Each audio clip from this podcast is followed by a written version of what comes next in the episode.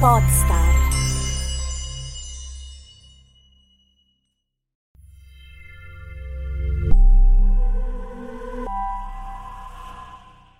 In questo show ti parlo spesso di strategia, di marketing, di contenuti e di come il podcast stesso sia un ottimo mezzo per comunicare il nostro business e posizionarsi sul mercato. Ma il podcast non è solo questo. Il podcast è anche un affascinante strumento di espressione personale in grado di far risaltare la nostra creatività, le nostre idee, le nostre passioni. Non solo business, quindi, ma anche libertà di espressione. In che modo possiamo rendere il podcast una risorsa per sviluppare e trasformare in valore culturale la nostra creatività a beneficio degli ascoltatori? Questo è ciò di cui parleremo oggi su Podcast per il Business. Ciao, sono Esther Memeo, podcast coach e questo è Podcast per il Business, lo spazio in cui condivido idee e spunti pratici per aiutarti a rendere il podcast un alleato strategico per il tuo business. Creatività e libertà di espressione. Io amo molto questo lato del podcasting ed è ciò che prima di tutto mi ha eh, affascinato perché il mio primo esperimento infatti era proprio un progetto editoriale personale, nato dal desiderio di esplorare la mia creatività, mettermi alla prova su qualcosa di nuovo, cimentarmi con la scrittura. Insomma, un puro bisogno di espressione. Era un obiettivo quindi personale, non di business, ma questo mi ha permesso di crescere e di scoprire qualcosa di me che non avevo mai esplorato. L'esempio tuttavia di cui voglio parlarti oggi non è il mio podcast, ma quello di uno studioso che ha voluto realizzare un progetto ambizioso per esprimere la propria vena artistica. Te lo presento, lui è Gianluca Kamal, appassionato di storia e autore del podcast La Festa dei Folli e quindi gli do il benvenuto. Ciao Gianluca. Grazie mille Esther, buongiorno e ciao a tutti. Allora Gianluca, studioso appassionato di storia è una delle tante definizioni che ti descrivono. In realtà mi sa che ce ne sarebbero molte altre. Che cos'altro puoi dirci di te? Chi è Gianluca Kamal? Allora, Gianluca Kamal intanto è, eh, come dire, per quello che riguarda lo studio della storia, già si potrebbe esaurire qui perché la storia è un, un coacervo, è un, è un, grande vaso di approfondimento e di conoscenze che eh, serve anche a definire chi poi se ne occupa e ovviamente mi iscrivo a pieno titolo in questa schiera eh, non di eletti perché non sarei in grado neanche di elevarmi a questo, però mi piace trovarmi nella condizione di poter eh, essere tante cose e di poter essere al servizio della conoscenza e della storia anche spiegata a vari livelli e questo podcast risponde almeno nelle intenzioni anche a questo fine e anche a questo obiettivo.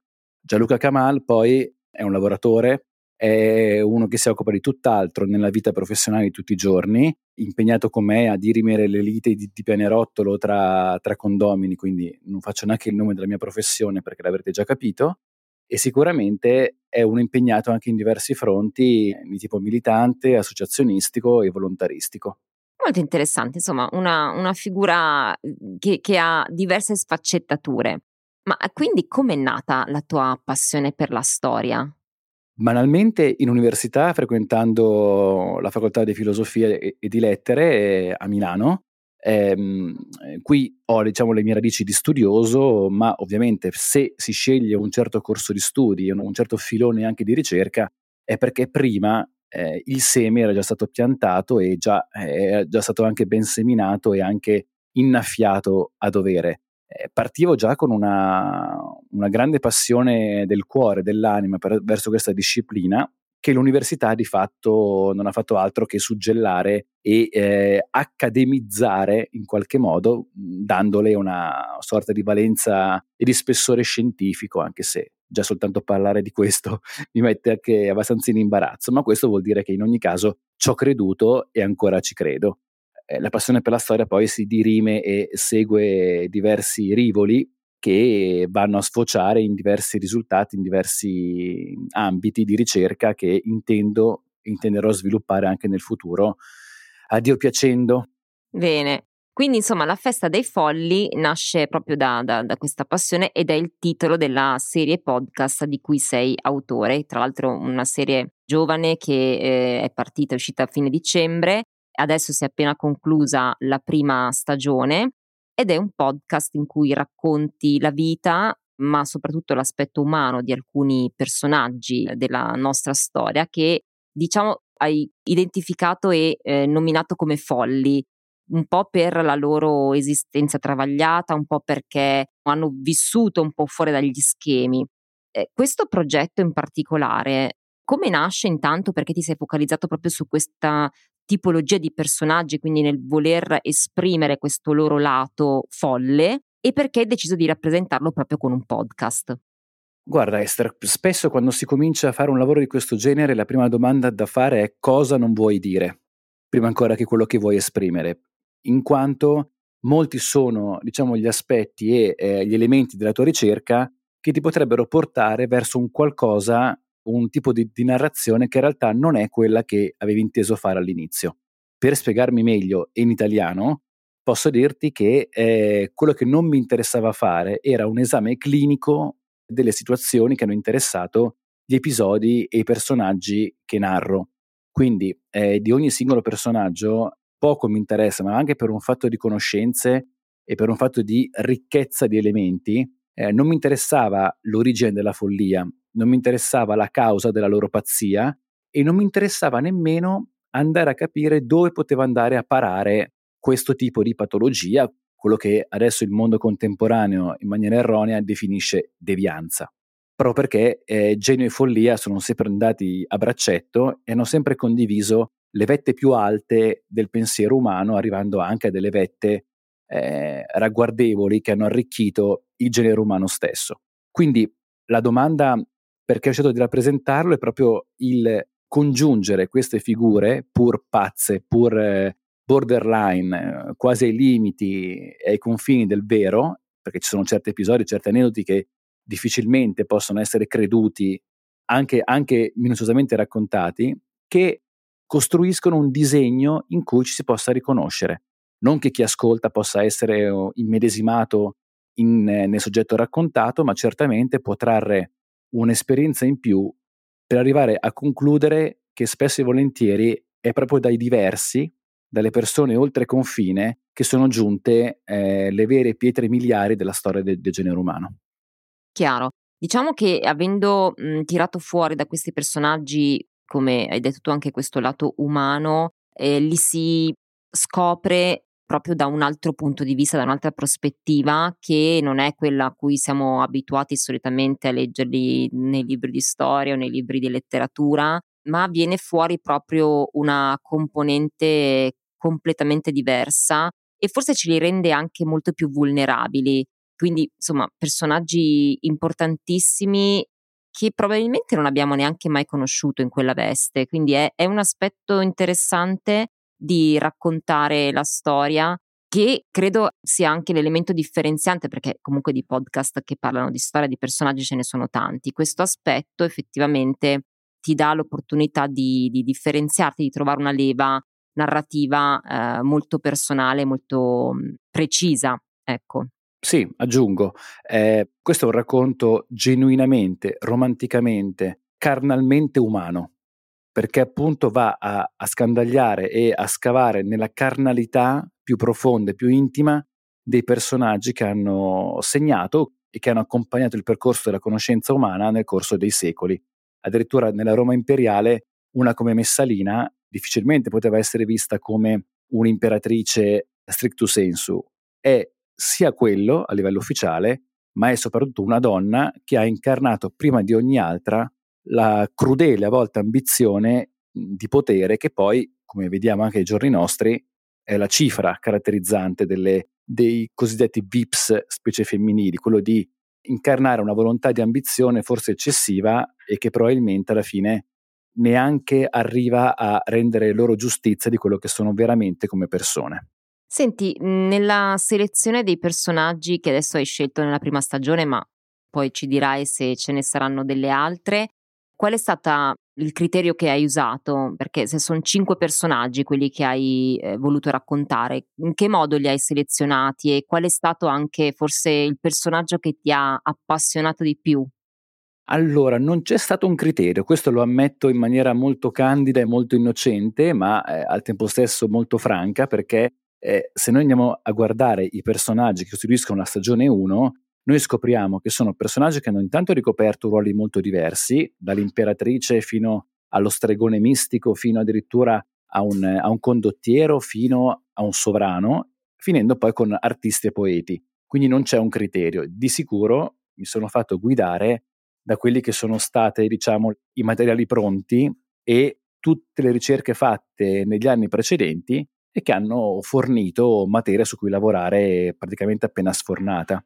Ho rielaborato il tutto e ho prodotto episodi che non tengono conto di una certa cronologia, ma che tengono conto soprattutto di, della particolarità sparsa che anima e che ha animato i personaggi in questione. Quindi sì, su questo lo ammetto, sono molto disordinato e sono molto anarchico eh, in fatto di, di, ricerca e selezione dei personaggi. Vado dove mi porta la curiosità del momento e non escludo che per la stagione 2 ci possa essere, ci potrà essere una sorta di fil rouge che eh, collegherà i prossimi 5 e poi gli altri 5 e gli altri 5 ancora.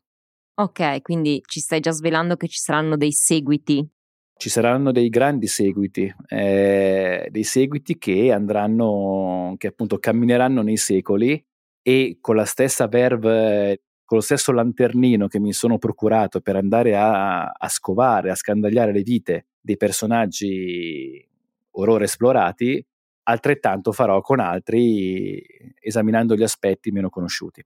Qual è stato il personaggio di cui ti sei più appassionato? banalmente molto, cioè, sarebbe molto facile individuare in Van Gogh quello più intrigante, dove l'alone del mistero si è fuso con la genialità assoluta del, del soggetto, ma ti potrei dire che uno come Rasputin, eh, che inaugura la serie della Festa dei Folli, abbia in certo senso, oltre che aperto la strada, anche, come dire, abbia racchiuso e abbia poi svelato degli elementi per me stupefacenti, a partire per esempio dal, da come è morto e da, da, quelle che sono poi le sue vicende finali della sua parabola. Ma questo poi lo raccontiamo perché sennò poi no, infatti, ascoltando no, qua poi non si capisce il resto. No spoiler poi tra l'altro. Esatto.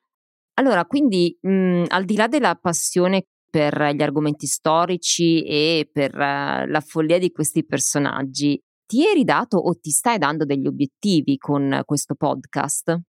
Sicuramente sì, il, la festa dei folli nasce come un figlioccio di una madre che ha già in grembo altri, a, altri figli che poi nasceranno, ovvero sia un progetto, io amo definirlo un progetto editoriale completo, complessivo, che prevederà poi da qui ai prossimi mesi, io spero non anni, ma appunto mesi, in cui si darà vita a tutta una serie di micro progetti, tra cui per esempio un libro, tra cui per esempio un lavoro editoriale cartaceo che potrà eh, trasporre su carta quanto detto e quanto narrato nei podcast radiofonici fino adesso e possa in qualche modo costituire materia e spunto per un qualcosa che vada oltre il racconto narrato eh, tramite cuffie e microfono.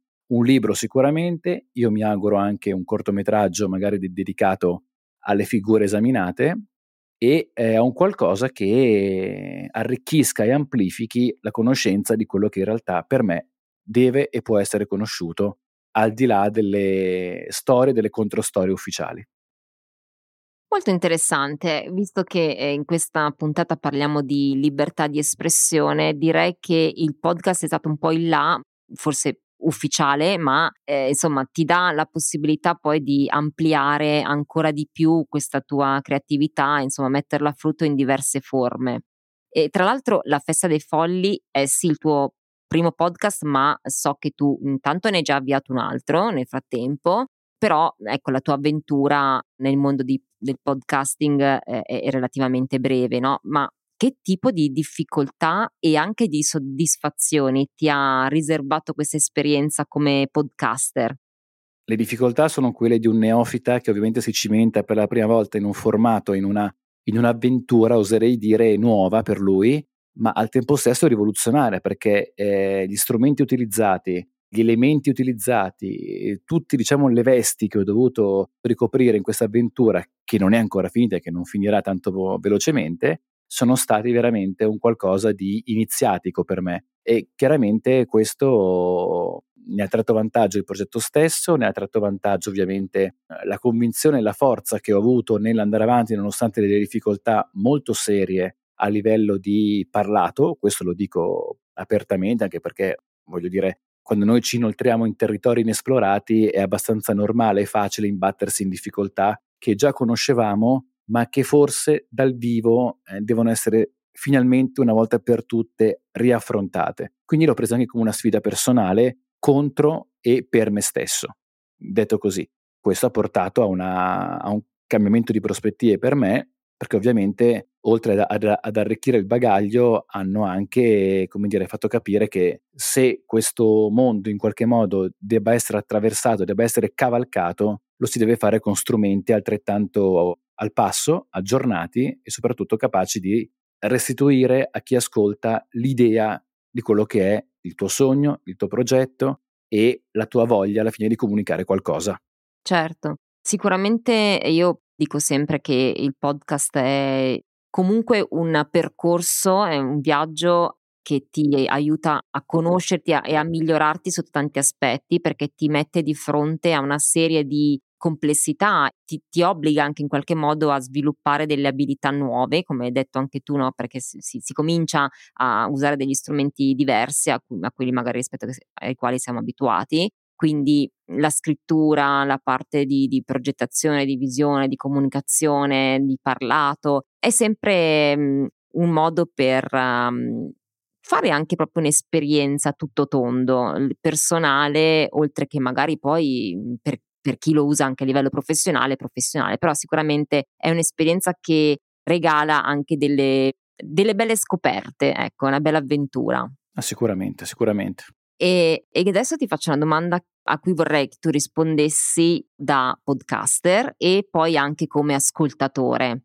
Allora, credi in qualche modo che il podcast possa essere un mezzo per trasformare la propria creatività in valore culturale e se sì, quando assolve questa sua funzione, secondo te?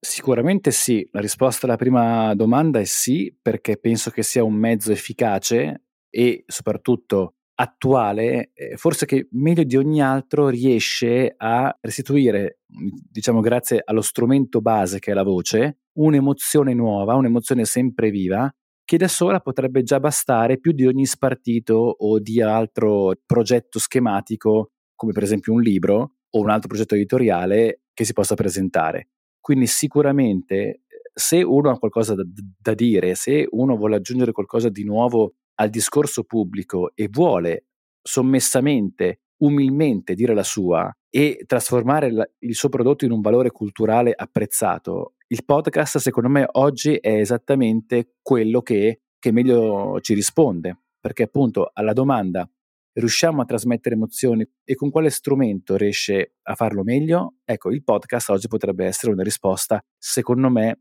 obbligata.